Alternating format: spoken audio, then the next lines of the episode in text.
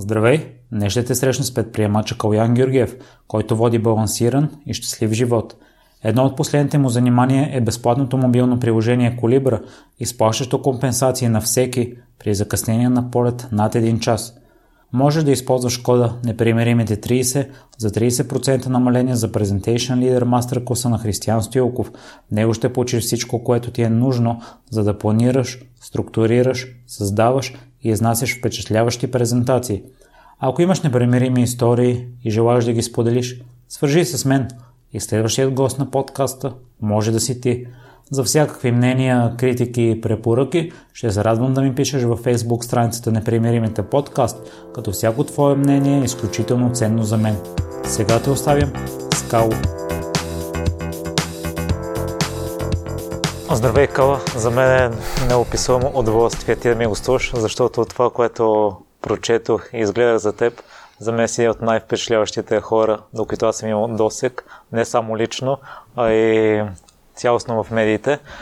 Твоят живот е много интересен и най-малко част от характера си го придобил от майка си. Вече си говорил за отговорността и самочувствието и тя те е програмирала в кавички, но мен ми се иска да разбера повече за амбицията. Ти от малко си много амбициозно хлопе и тя също го е подхранвала това твое качество в теб. Здрасти, Миро. Първо, благодаря за поканата. За мен също удоволствие да си поговорим. Ам, благодаря и за добрите думи. А, з, изчервиха ми се ушите малко след това представяне. Ами, добре, разкажи ми какво искаш повече да ти разкажа. Да, действително, като... Като малко хлапе, аз по-скоро бих казал, че си бях роден с а, голяма доза амбиция.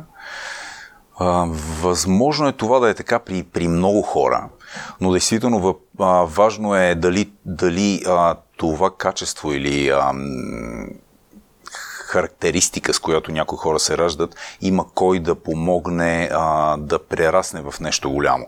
Така че действително, на, особено на ранен етап, родителите са доста важен елемент, който съответно или подпомага, или не подпомага развитието в това отношение.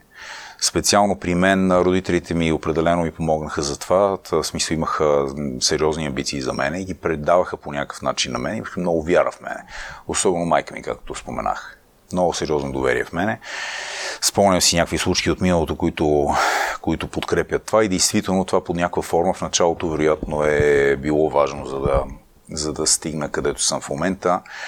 Къде съм в момента, в това отношение, това, което мога да кажа за себе си, мисля, мисля, че смело мога да кажа, да, аз съм доста самоуверен, като се надявам да не прекрачвам определени граници, но това определено ми помага.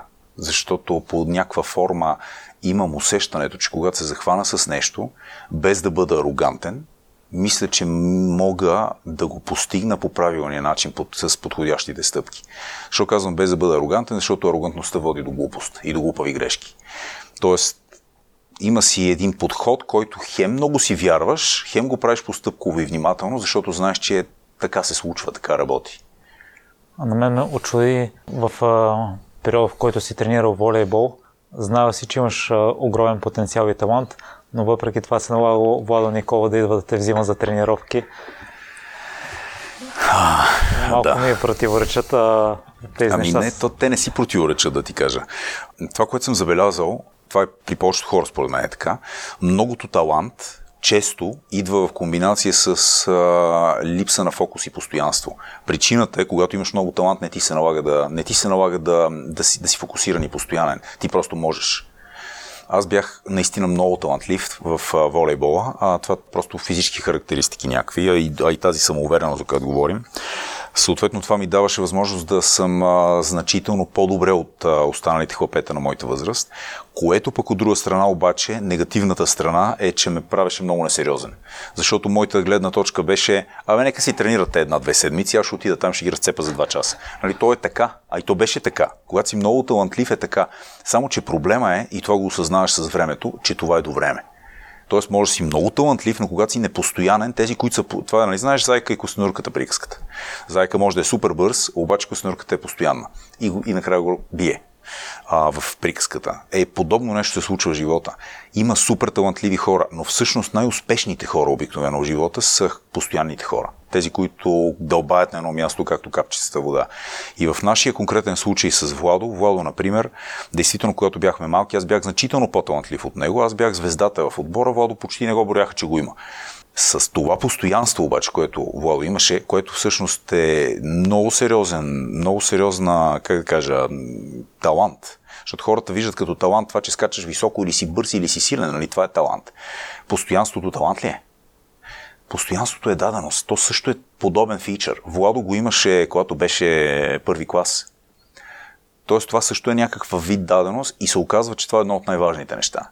Защото той дълбайки, дълбайки в една точка, в крайна сметка не просто стана много по-добър от мене, той стана най-добър играч в света. Което е, нали, мисля, това показва. И това се случва на много места. Тоест, когато човек е много талантлив, трябва да бъде много внимателен, да не се, а, да не се самозабрави, грубо казано. Защото когато имаш много талант, ставаш леко арогантен, особено когато си малък. Аз съм бил тинейджър тогава. Естествено, ставаш леко арогантен, в смисъл започваш да си вярваш прекалено много и не разбираш, че това нещо, ако не го подкрепеш с постоянство, то е до време. Колкото и да си талантлив в един момент, само с талант не става. Именно с волейбол е свързан един от най-тежките периоди в а, живота ти, в който не си виждал смисъл в него. Еми и това е когато спрях волейбола. В смисъл, когато цял живот правиш едно нещо, нали, в моя случай там до тинейджърска възраст, до към двайсет на години, и ти се наложи да спреш нещото, съответно в един момент губя мотивация за всичко, защото аз си представях живота като холивудски филм, някакъв, до осемнайсет-двайсет години, с супер талантливият Калоян, който прави някакви неща и насякъде е звезда и така нататък. Той се явява се и е добър в това, което прави много и нещата му се случват. Гледах американски филми супер много. Съответно виждах там как се случват нещата в американската мечта и горе-долу това живеех. На осемнайсет-деветнайсет години или там колкото съм спрял волейбола, заради контузии и някакви други неща, които се случиха, живота като че ли в този момент се едно загуби смисъл за мен. Защото в този момент хората започнаха да ми говорят следните неща, моите родители, както и други хора. Ами знаеш ли, сега вече, нали, вече ти приключи този спорт, няма проблем, този спорт си е до време, това, някакви такива стандартни неща. От тук нататък а, може да те уредя като таксиметров шофьор или а, може да започнеш като електротехник евентуално или нещо да работиш в Кремиковци. Примерно след двайсет години може да станеш началник с когато или смяна или нещо подобно. И а, това естествено ме ми скърши всички, всички представи за света. И в този момент имах чувство, че нищо няма смисъл, защото до вчера съм бил на играя, примерно финали на някакъв матч или нещо, някакви хиляди хора скачат, викат. Представи си как се чувстваш, да речем, в футбола, все едно да биеш дуспа на финал на някакво първенство. Тоест, този адреналин в точка, който като цяло много трудно в живота се случва, това изведнъж изчезна. И, за, и хората ми обясняват, ми знаеш, ти ще ходиш там, ти ще си електротехник, еди къси, и такси ще караш и не знам кой, след двайсет години може да станеш началник смяна на пет човека и заплата ще е с двойна, примерно. И аз съм... Какво ми казваш? То е... То е... В смисъл, буквално, буквално не знаех къде се намирам и всичко ми се стори абсолютно безмислено. Аз не може да разбера хората, които не са спортисти, които не живеят този адреналин, защото спорта има наистина уникално, уникално предимство и пред бизнес и какво ли не е, всичко, всичко, много други неща в едно основно измерение, а именно за мен аз си го наричам адреналин в точка. В определен момент ти да имаш толкова силен адреналин. Това е точно момента, в който, а, за да го визуализираш, например, биеш дуспа на финал на световно първенство. Целият фокус е върху тебе, целият фокус е върху една секунда и ти не знаеш какво ще стане. Защото обикновено в бизнеса и в повечето други неща ти знаеш какво ще стане. Дори да имаш финална стъпка някаква, ти предварително години или месеци си го подготвил това и ти горе-долу знаеш. Може да си на, на сделка за подписване. На сделка за подписване знаеш ли дали ще подпише или не? Е, знаеш. Да, важен ти е момент, ама ти предварително знаеш. Ти, ти знаеш на деветдесет и девет процента това е приключено в еди каква си посока. Докато при спорта има една такова непредвидимост, която се решава в последния момент и това води до един адреналин, до едно силно изживяване, което много трудно можеш да го получиш буквално почти от каквото и да било друго в живота. Ето това като изчезне, в един момент имаш чувство, че губиш смисъл от живота, защото ти в един момент губиш този адреналин, цялото усещане. И то го няма. В нищо друго го няма. Такова. Толкова чак наситено. Не си ли направил опит да се върнеш отново след контузията в волейбола? Аз прочетох, че ще си изчупил крак, което според мен не е чак толкова фатална контузия за този спорт. Други причини прочетох, че е имало скандали в федерацията, да, и времената в семейството ти не са били... Еми комбинацията от тия неща общо заето, да, ме накара по-скоро да не се, да не се върна с времето.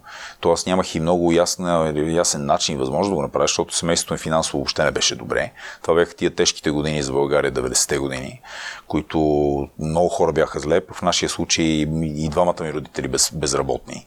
И ние всъщност трябваше да си оцеляваме някак. В спорта нямаше пари, особено в волейбола, защото те предимно по това време се разпределяха между разни, между разни хора. деветдесетте години и то просто си чупеше тотален хаос.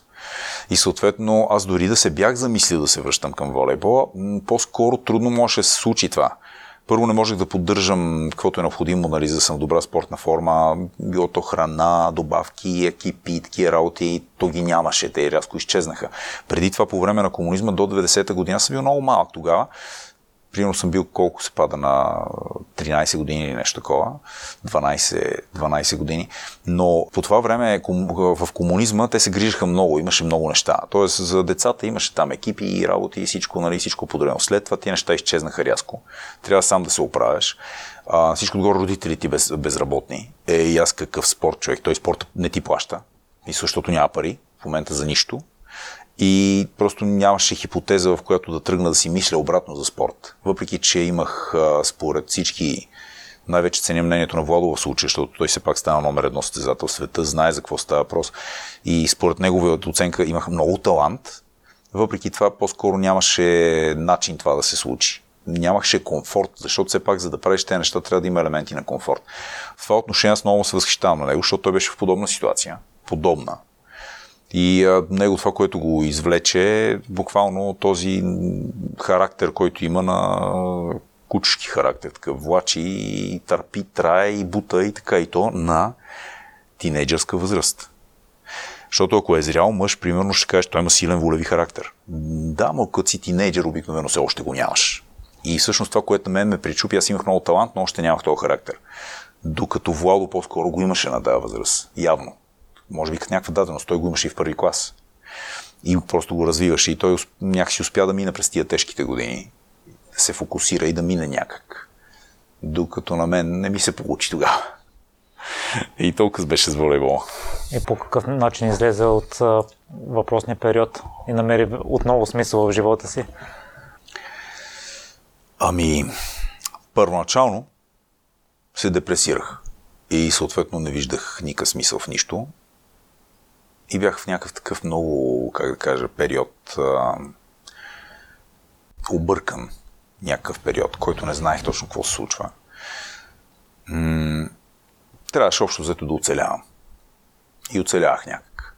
В смисъл, всякакви някакви дребни бизнесчета, продавах чушки и домати и сладоледи и какво ли не, нали, в смисъл карах такси и всякакви неща, такива тип оцеляване. И това ме караше да се смазвам доволно много психически, защото аз не виждах смисъл въобще защо го правя това. В един момент обаче, може би в някакси естествено вродената ми амбиция, в комбинация с американските филми. те, те, те помагат тези неща и те помагат за следното, те помагат да започнеш да мечтаеш. Започнах пак да мечтая. И в момента, в който започна да мечтая, при мен мечтата не е точно мечта, както може би някои хора го разбират, нещо химерно там, което е мечти. При мен мечтите винаги веднага се превръщат в планове. Като в момента, в който започнах да мечтая, рязко нещата се промениха. А това се получи в един момент. Депресия, депресия, но в един момент започват да се появяват някакви неща, които ми вдигат интереса. Отново, в смисъл няма го вече спорта. Някакви неща, които ми показват, че има и други интересни неща, освен спорта. А, за да видиш тези неща, просто трябва да се оглеждаш. А, в този смисъл, нали, аз съм етапен за това с американските филми, обаче факт е, че това много помага, защото те показват едни сценарии на едни успешни хора, как един човек може да бъде щастлив и успешен по различни начини. И седиш и гледаш различни такива сценарии. Всъщност това ти показват филмите. И не само филмите. Всякакви, всякакви формати, които под една или друга форма показват, че нещо е възможно да се случи в някаква посока. И всъщност това ме накара да видя, че има и нещо извън спорта. И когато разбрах това, започнах да мечтая. А мечтите ми, както казах, веднага се превръщат в планове. В моят конкретен случай аз реших, деветдесетте години, естествено, там около преди две хилядната, изведнъж рязко нашумя и покрай NASDAQ и .com и така нататък ай ти сферата. И аз реших, че ставам някакъв велик ай ти гуру, бизнесмен или нещо подобно, като предваря никаква идея няма за какво става просто. Ма никакъв филм. Общо взето гледам филми, там има едни дето с едни големи екрани, нещо гледат, правят някакви неща, изкарват много пари, живеят супер щастлив живот, правят, случват се едни неща и е, яко. Аз през това време карам такси. В някаква сива България. деветдесетте години, може би това са най-сивата България, която можеш да си представиш ever.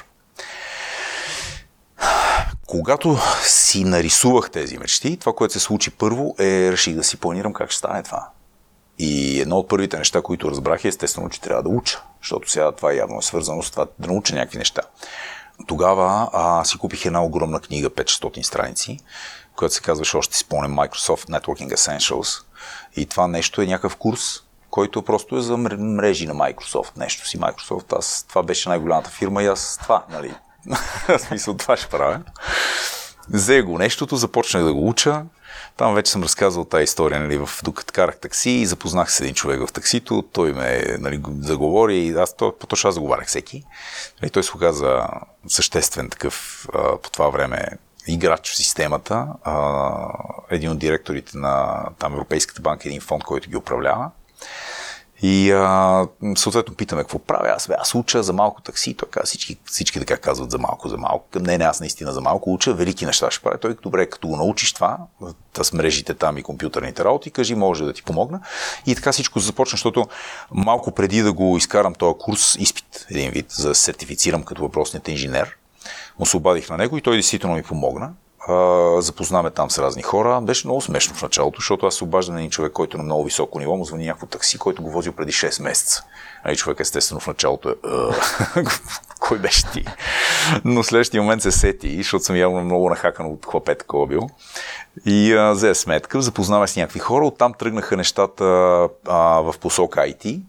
И оттам започнах да мечтая, да мечтая big time. Те започнаха да случват нещата, защото когато човек си вярва, някакси нещата се случват. Копая, вярвам си, понякога не става, много често не става, но тази вяра е нещото, което ти дава възможността да продължиш напред.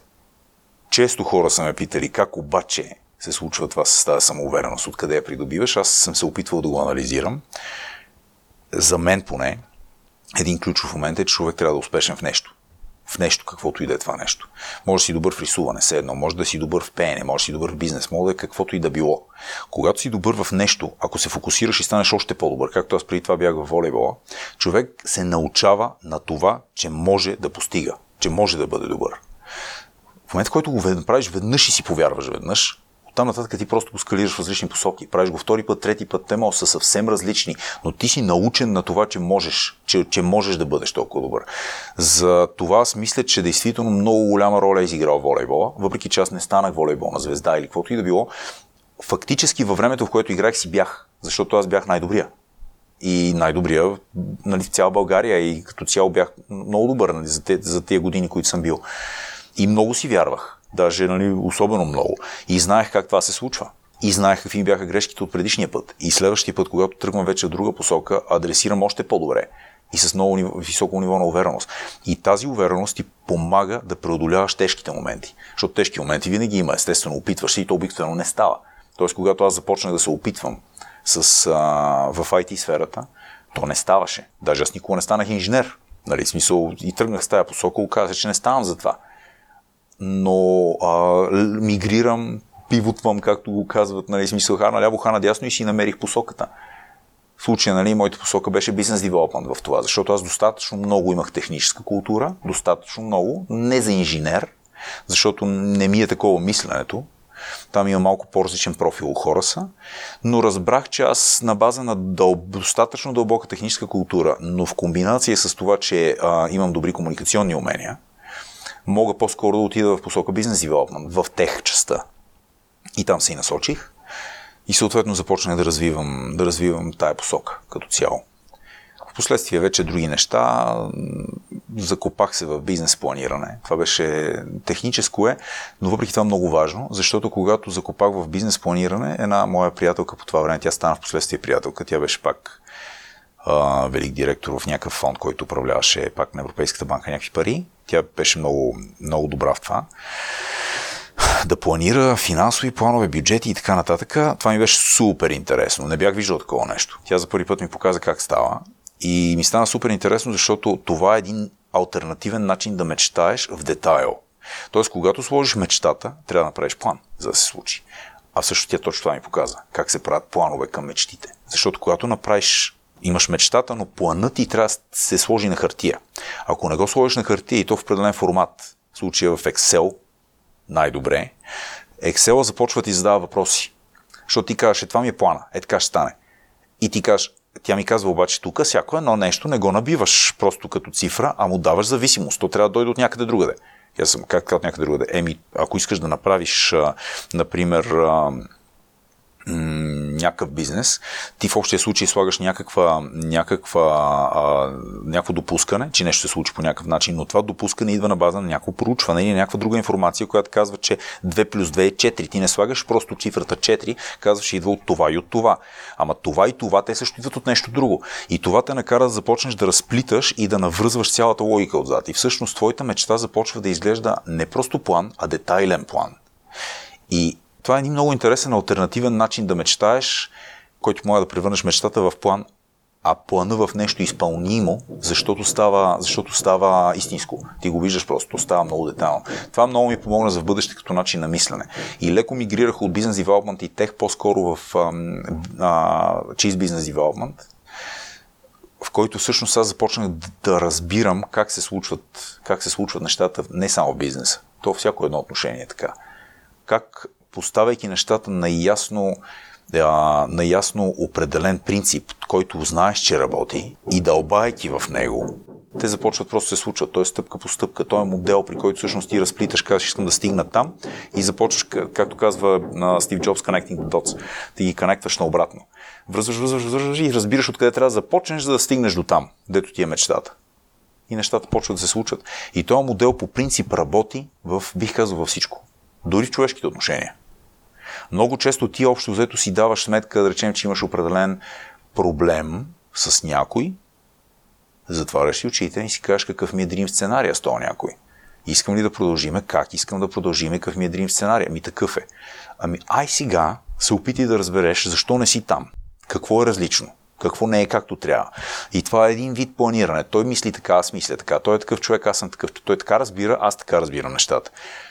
Какво трябва да направя, започваме да си говорим на еднакъв език. Стъпка назад, още една стъпка назад, още стъпка назад. И в един момент започваш да, да, да разбираш как може да уеднаквите позициите и как може да започнете да живеете щастливо и двамата, без да се манипулирате или нещо подобно, а разбирайки позициите. Това е малко в посока, нали, на мъжете и жените, както много пъти хората говорят, нали, че те са от различни планети.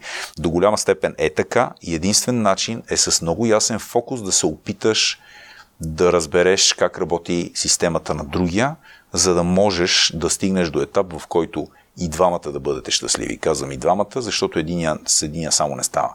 Но моделът е подобен. Пак отново трябва търпение, внимание към детайла и ясно разбиране на това какво се случва. Извън рамките на емоциите. Всъщност това, което обикновено се случва при хората, които не им се получават нещата, е, че са много силно а, водени от емоциите си. Емоциите, бих казал, често са, често не винаги, са лош съветник, защото ни блъскат в някаква посока и ние реагираме след тях, просто, просто реагираме. И когато просто реагираме, нещата просто не се случват. И човек трябва да може за момент да преброи до там десет три или колкото различни приказки казват, да си помисли какво става, да оталожи емоцията и да тръгне в някаква посока. И да, питали са ме, добре, това потискане не води ли до... Не, до нищо не води. Напротив, това води до щастие, защото в един момент това ти помага да адресираш този проблем, той повече не се случва и ти, и ти не само, че вече нямаш този проблем, а имаш едно допълнително а, удовлетворение, че си способен да решаваш такива случаи. В смисъл, че това можеш да го адресираш и да го направиш по този начин. Тоест ти не си вече воден изцяло от емоциите си. Има нещо, което седи над емоциите. То не е само разума. То е духът и разумът и като цяло разбирането, което е много по-високо от емоцията, която просто експлодира в момента. Тя пали като клечка кибрид, пали и гасне. Пали и гасне, ма какъв резултат вади в този момент, ние понякога по цял живот не може да се оправиш след това. Така че, да, това планиране и това, този начин на мислене, който една моя приятелка ми помогна да изградя тогава, без и тя да го разбира вероятно, е нещо, което беше важна част. По какъв начин разви комуникационните си умения и кои ресурси ти помогнаха? Комуникационните умения специално, първо, сравнително от малък съм си ги имал. В смисъл, аз си бях добър комуникатор, сигурно съм бил и първи клас, когато е било така. Майка ми ми каза, още в първи клас, бе, ти трябва да учиш за адвокат. Да, добре, т.е. говорех много, имах логическа, логическа мисъл, алгоритмична, така, в смисъл, добре подредено една след друга. И в момента, в който, отново връщам на същото нещо, успях да подредя мисленето си на принцип на бизнес план, т.е. на принцип на планиране и на взаимовръзки между определени неща, това ти помага да изградиш изключително алгоритмично мислене. Когато имаш алгоритмично и подредено мислене, комуникацията започва да става сравнително лесна. Когато комбинираш това с а, това мислене, с самоувереност, а то помага и първото за него, самоувереност с ясно алгоритмична постановка на мисълта и управление на емоциите, което ти да не избухваш за най-дребното нещо или да реагираш крайно по един или друг начин, когато това не е необходимо, защото много често не е необходимо. Просто ти, ти просто реагираш. Но когато комбинираш тези неща, ти ставаш добър комуникатор. Добър комуникатор ли си, когато можеш да изслушаш хората, когато можеш да се опиташ да ги разбереш, а не да избухнеш, когато имаш алгоритмично мислене, което им показва защо нещо се случва. Не защото ти аз ти казвам, аз ти го обяснявам. И то алгоритмично и постъпателно, защо това е така. И това е комбинирано с самоувереност. Докато ти говоря, не ти хленча. Не се обяснявам и не се чудя какво се случва. Да, това води, това води, до, това води до резултат. Тогава ставаш добър комуникатор. Това ли са качествата, които смяташ, че се крият за това, че всеки бизнес, който стартира, става успешен? Имаш над седемдесет активни в момента. Ами не всеки бизнес, който стартира, става успешен. В смисъл, правил съм всякакви експерименти, но бих казал, че все повече стават успешни във времето, защото естествено във времето трупам опит. Трупайки опит, правя се по-малко грешки. Но въпреки това, чисто може би заради това, че обичам, смисъл, както казах, не се изживявам като велик бизнесмен или нещо, а по-скоро си живея живота и го правя с а, един фокус върху по-скоро удоволствието от живота и баланса, хармонията на мен и цялото ми семейство. М- някакси а, да, съм склонен да поемам рискове, дори по-големи, съществено, от, а, понякога от а, това, което анализите показват, че трябва да се поеме. Естествено, понякога това може да фейлне, срещу което обаче получавам а, едно зареждане на чисто емоционално ниво, едно такова зареждане. Защото аз, когато говорих за емоциите преди малко, аз не казвам да не си слушаме емоциите по никакъв начин. По-скоро казвам, че има едни емоции, които не водят до добри резултати, ние го знаем предварително, които трябва да, да умеем да контролираме, и едни емоции обаче, които са много положителни. И те, те зареждат, и ти избухваш буквално с тях. И, и те, те трябва да се подхранват. И когато знаеш, че нещо те зарежда, трябва да му даваш храна. И, например, а, избягването от рутината е такова нещо за мене. Това е всъщност правенето на нови неща. Било то нови държави, нови хора, нови бизнеси, нови домейни. Каквото и да било ново нещо, то не ти е рутина, ти не го познаваш. Имаш някаква идея, както казах, че можеш да преместиш един съществуващ модел върху друг съществуващ работещ модел, да знаеш горе-долу как ще го формулираш, но въпреки това е много, много въпросителни. Но точно това и този риск до някъде е нещо, което ме кара да се чувствам добре и жив, и затова понякога поемам такива рискове, естествено понякога не се случва. Но пак ми е хубаво, защото ти го изживяваш. Както в Дао казват, това е пътя. В смисъл, ти изживяваш пътя. Резултата не винаги е толкова добър и красив. Понякога не е, но си минаваш по пътя. Кала, ти споделяш, че цената, за да си номер едно в дадена сфера, понякога може да е преклено висока, и ти се насочил да си номер едно в най-развитото колелце на щастието. Та, каква е цената според теб, която трябва да се плати, за да си номер едно в дадена сфера? за да си номер едно в дадена сфера, първо трябва да си определен тип човек. Тоест, затова тия хора са страшно малко. Нали? Много хора искат да са номер едно, много малко са в определена сфера. А, много малко, да, много, много малко. Трябва да имаш определен сетъп, такъв, който е на самият майндсет, на самия начин на мислене. Ам, оттам насетне, това вече ти помага да се чувстваш щастлив, като игнорираш всичко останало с изключение на едно нещо. Едно или две, в смисъл максимум, т.е. много ясен фокус. Много ясен фокус в определена сфера, каквато и да е тя, означава да сложиш цялото си внимание и нещо, което често споделям, основният ресурс, който можеш да инвестираш, който се нарича време. Цялото си време. Когато сложиш цялото си време и цялото си внимание върху едно нещо, и имаш, имаш и качества и всичко, да, ти си по пътя на това да си номер едно и може би имаш някакви шансове това да е така. Това обаче идва с цена, както казахме, когато сложиш цялото си внимание и целия си ресурс време в едно, очевидно не ги слагаш в нищо друго, което означава, че всички останали неща, които може би са важни за повечето хора, ги нямаш. А ние като хора сме многокомпонентни животни и всъщност нашето щастие, баланс, хармония минават през много неща, не през едно. Тоест повече от едно нещо са важни за нас. За повечето хора е важно да имат добро семейство, добри приятели. За повечето хора е важно да имат добро здраве. За повечето хора е важно да имат добро материално състояние и много други неща. Не е едно нещо. Когато сложиш целият фокус върху само едно, естествено другите страдат. И тогава въпрос е, мога ли да бъда щастлив, като съм номер едно? Е, за мен отговор е, повечето хора на тази земя не, не могат. И те и затова не са. Защото те не успяват да го добутат до край, защото в един момент се пречупват. Понеже това не работи за тях. И да, има едни такива много редки животни, които могат. Това е тяхния път. Ама те са изключително редки животни. И да, те могат. Така че това е нещо, което аз мисля по темата и аз не съм от тези редки животни. Друго нещо, което ми е интересно да разбера за теб е по какъв начин запазваш високите нива на фокус, когато се налага да работиш. Спеш, че някой път а, има дни, в които и по двайсет часа работиш и на сто и десет процента си отдаден. Ами първо аз имам а, и своето презареждане, т.е. да работя по двайсет часа на ден а, и буквално спя и сънувам някакви неща, които трябва да се случват. Конкретни неща, не са баш сънища. Аз буквално специално определени хора, решения и неща, които трябва да направя. Тоест това е някаква работа на... и докато спя. Паралелно с това обаче тотално откачам в момента, в който откачам. В смисъл отивам някъде, правя някакви неща, с семейството ми, с нещо, въобще напълно, напълно отсвирвам. Имам такава способност да превключвам много рязко и много крайно, от едно към друго. И това мога да го правя а, на дълги интервали или на къси интервали. Примерно мога да го направя, че една седмица да съм тотално оф. Тотално оф, ама в главата си говоря. Направо след една седмица не си спомням какво трябваше да правя. Толкова съм изключил. Какво беше въобще, какви бизнеси правех и какво става там, аз съм ги направил, съм ги забравил за една седмица. Но мога да правя това и на къси интервали. Примерно на час, на половин час, за два часа, в смисъл да тотално да изключа и да правя нещо съвсем различно и да съм напълно изключил. Това може да ми се получи, съответно това е начинът, по който зареждам така, че след това да имам енергия.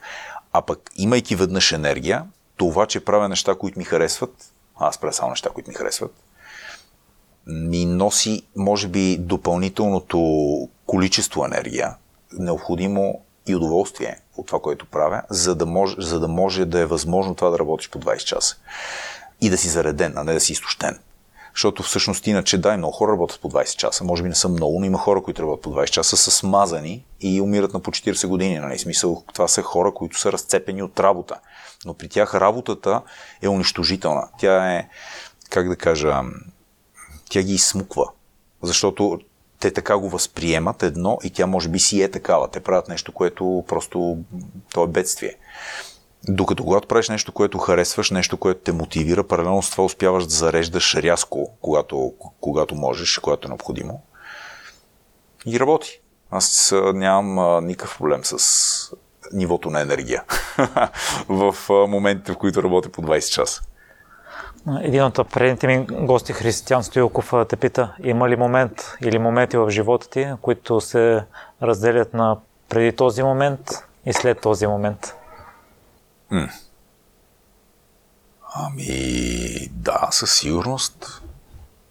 М- може би, сигурно са повече от един, но ако трябва да се замисля така, вероятно, това, което преди малко разказах, един етап е волейбола, спирането на волейбола, тоталното обезмисляне на всичко.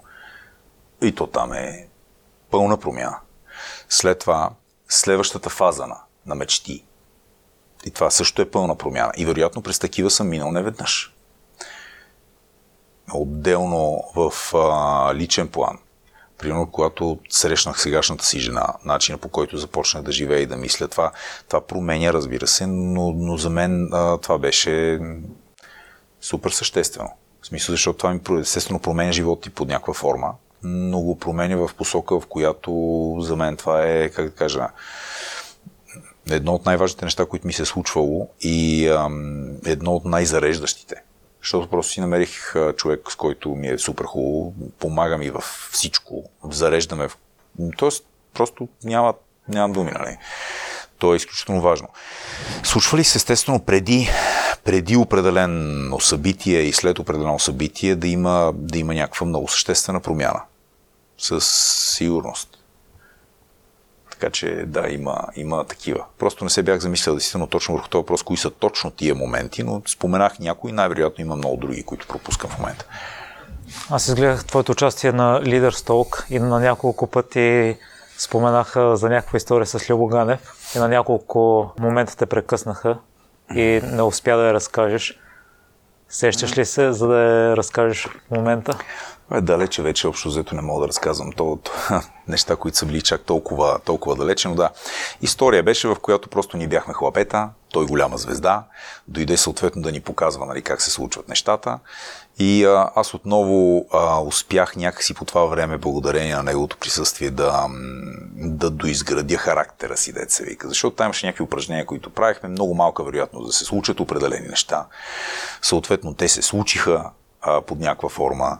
И това ми даде допълнителна увереност в а, възможностите ми. Тоест, а, какво, а, какво мога да постигам като цяло.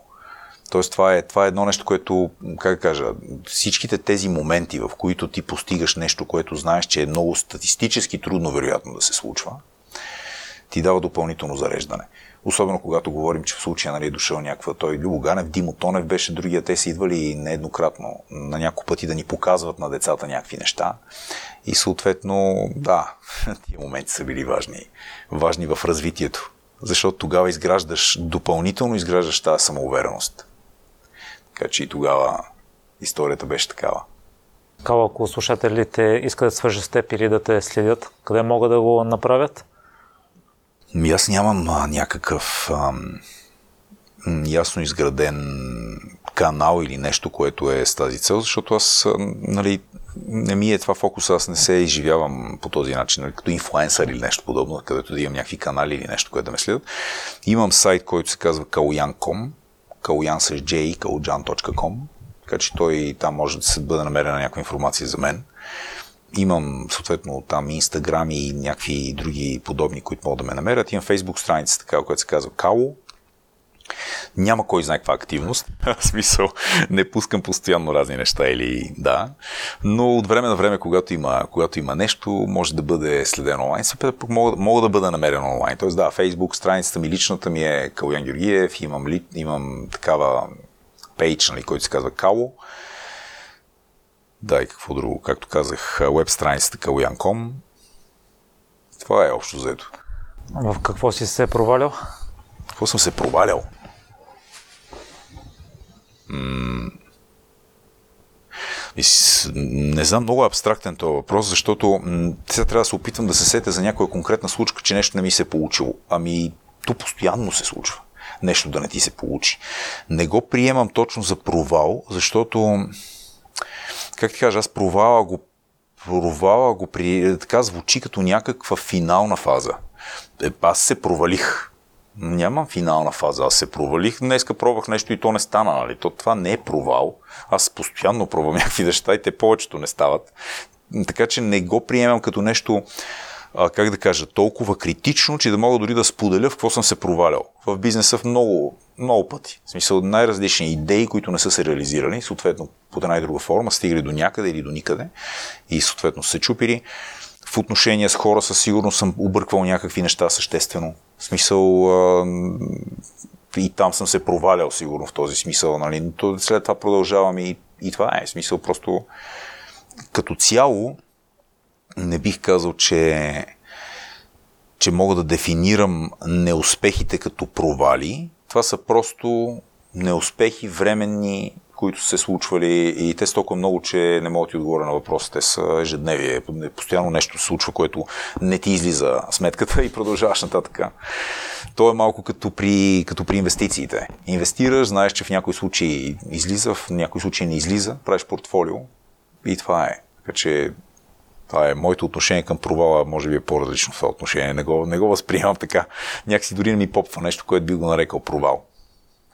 А с какво се гордееш най-много? С какво се гордея най-много?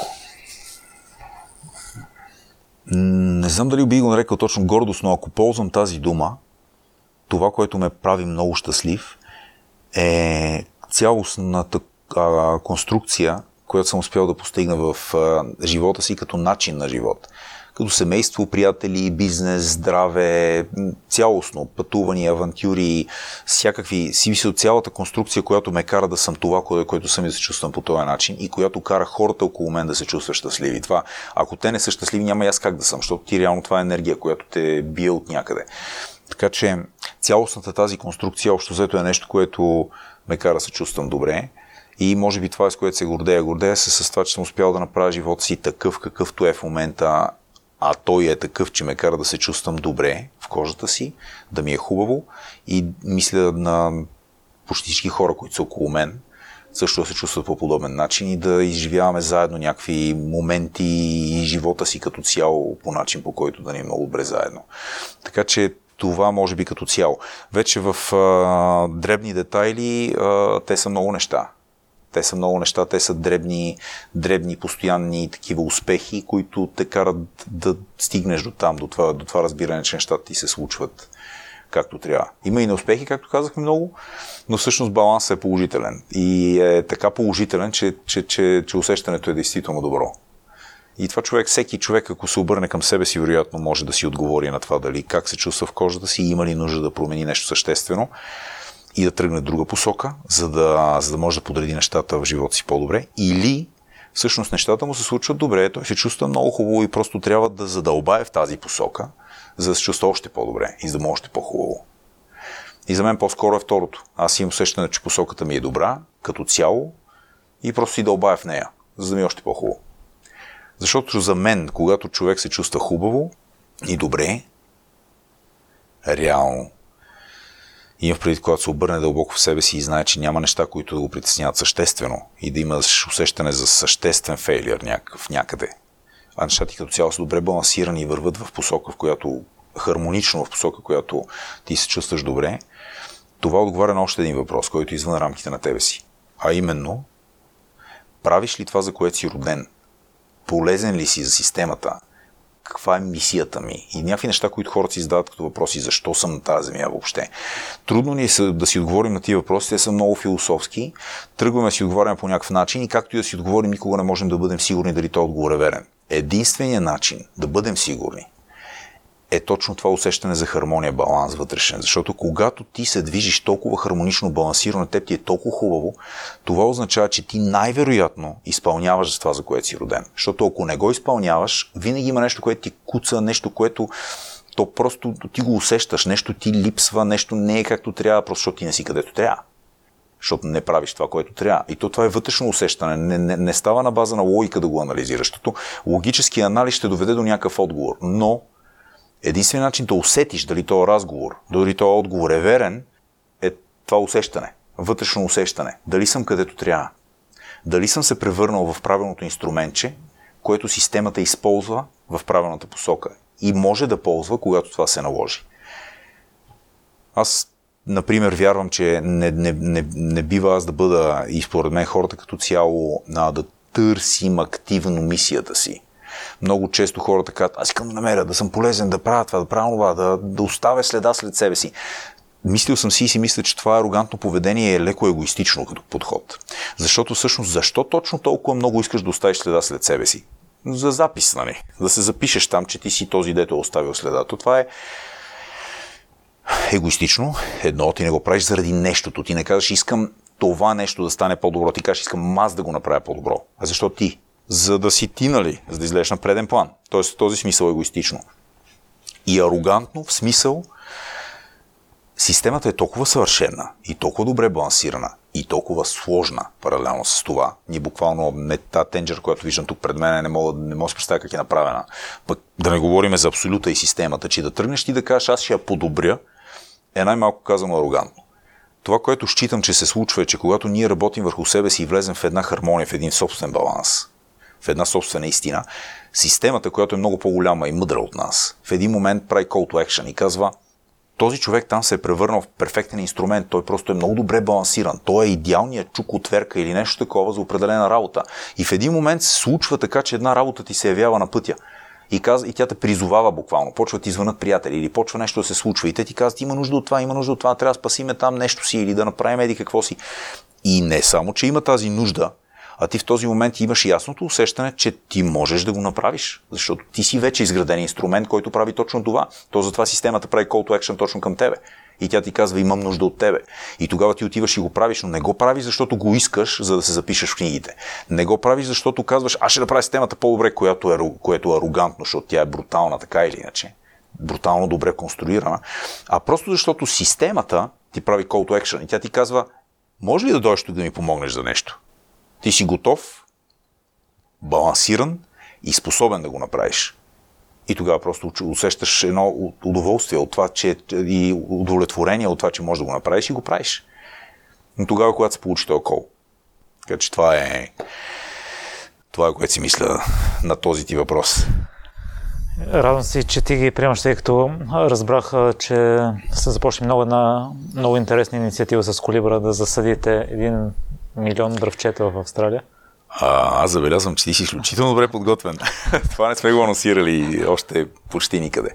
Да, така е, да. Имаме, имаме такава инициатива. Причината да тръгна в тази посока с, с Colibra, една от най-новите ми венчър компании, е, че а, как да кажа, чисто по отношение на някакъв вид социална отговорност, защото в крайна сметка, това, което много ме радва в екипа на Colibra, почти всички хора са вече на ниво, на което а, те не трябва те първа да се доказват или съответно да решават битови проблеми.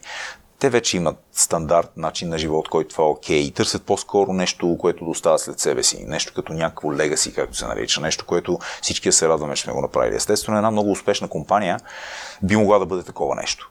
Но ако тази много успешна компания е свързана и с нещо по-голямо от това просто да е голяма компания, да остави нещо, което е по-голямо от това, това би ни накарало да се чувстваме още по-добре. И така един ден а, дойде идеята, на база на разговори и други, разсъщението, да го накажем първоначално, че всъщност а, авиационният бизнес като цяло, получихме такава информация, а, по време на един полет, човек, само за една определена седалка, в рамките на два часа или три часа, колкото му е полета, отделя вредни емисии, вредни въглеродни емисии, концентрирано в определена точка от време, т.е. час, два или три, повече отколкото в който и да било друг момент в живота си. Т.е. грубо казано, по време на един наш полет ние цапаме и вредим на природата повече отколкото когато и да било друго, по друго време в живота си, толкова концентрирано.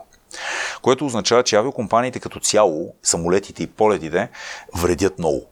Да, действително те много ни дават, за да се развиме като хора, за да имаме комуникация, връзки и всичко друго, но те и много вредят.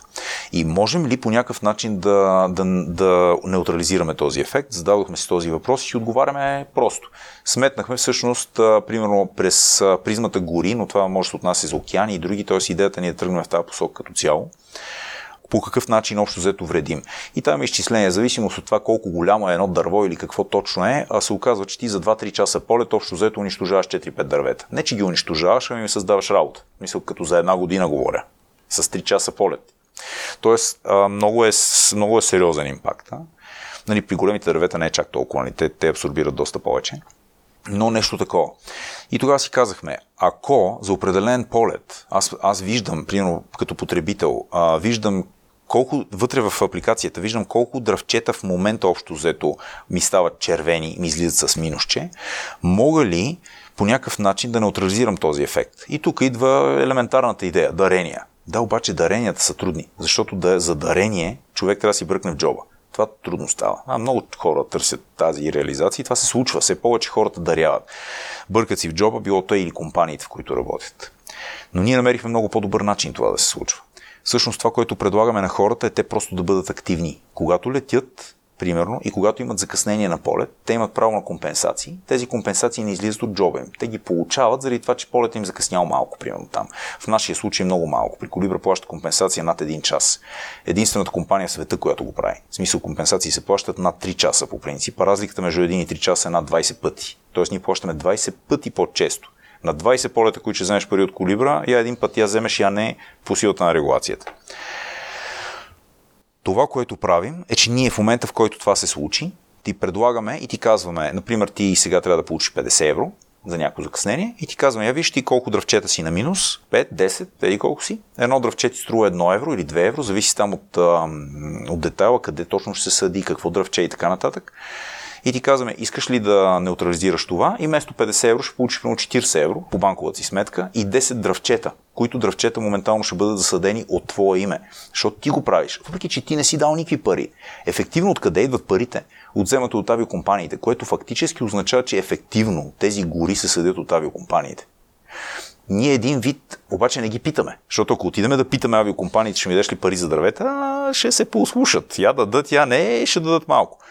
Но по този начин, ако тази кампания хората я припознаят, потенциала е оценката на пазара в момента на вземане около десет милиарда евро годишно. Едно дръвче е средно около едно евро. Това са десет милиарда дръвчета годишно, обърнато в дръвчета. Да приемем, че не всичките пари ще успеем да ги вземем, да приемем, че не всичките пари хората ще, ще са склонни да ги дадат за това, но, но говорим за огромно количество. Било то стотици милиони или милиард дръвчета, и ще посадим една амазонка. Това е за една година. Може ли си представиш какъв може да е ефекта в годините? Има изчисление, че ако а, земята бъде залесена по определен план, който план вече го има, съществува, има световни организации, които го правят, по определен начин, т.е. определени територии, по определен начин залесяване, което може да стане въпрос на ресурсе. Ефекта на тези нови гори върху карбоновия футпринт на, на човечеството би бил толкова сериозен, че той ще не, а, неутрализира целия карбонов, а, целия въглероден негативен ефект, който създава цялата икономика на човечеството. Само ако бъдат посетени тия гори. И тогава си задаваш въпроса, ама колко са? Хиляди дървета? Милиони? Не, милиарди са. Възможно ли е? Ми, може би не е възможно. Ако накараш хората да дават милиарди, няма да е лесно. Но ако ги вземеш от компаниите, без дори да се налага да ги питаш по силата на а, реално а, закон, който ги принуждава да ги дадат, само че потребителя просто се съгласява, че вместо да вземе въпросните двайсет, трийсет или петдесет евро и да си купи два сандвича на летището, е съгласен да ги даде за нещо подобно и да неутрализира ефекта, който е създал, да, тогава ефекта може да е пократителен. Тоест може да стане много голямо. И тогава аз си задавам въпроса, защо го правя това? Пали ли ме? Еми да, имам възможност. Тази възможност се обадила, казала е, тук съм, може да, може да го направиш. И важно ли е това? Еми, по-важно ли ми е от бизнеса? Ми да, всъщност. Защото реално, абсолютно честно ти казвам, дали ще добавя някоя друга банка, нула след банковата си сметка и ще стана малко по-богат, естествено, че ми носи удовлетворение. Но мисля, че много по-голямо удовлетворение ще ми носи, ако съм, когато съм някой ден на сто, двеста, триста години там, колкото ще живее, защото май много ще живее, и ти идва края, се замислиш какво си направил и си представиш, че си оставил една амазонка зад гърба си, благодарение на малкият инпут, който всъщност случая ние сме организирали, защото това го реално случва, излиза от джоба на авиокомпанията, потребителя се съгласява и го прави, но ние се явяваме като платформа и по някакъв начин сме го фасилитирали и помогнали и да, това носи ли ми удовлетворение? Да, носи ми. Носи ми по-голямо от това да направим някой екстра долар. Благодаря много, Калоян, че ме допусна до твоите мисли и до твоите житейски истории. За, за мен отново казвам, беше изключително чест и удоволствие. И аз ти благодаря, Миро. Благодаря, че изслушахте целият епизод до край. Още веднъж, ако имате интересна история и желаете да я споделите, свържете се с мен и следващият гост на подкаста може да сте вие. За всякакви мнения, критики и препоръки можете да ми пишете във Facebook страницата на Непримиримите подкаст. Отговарям на всичко и всяко ваше мнение е изключително важно за мен. Лек и разкошен ден!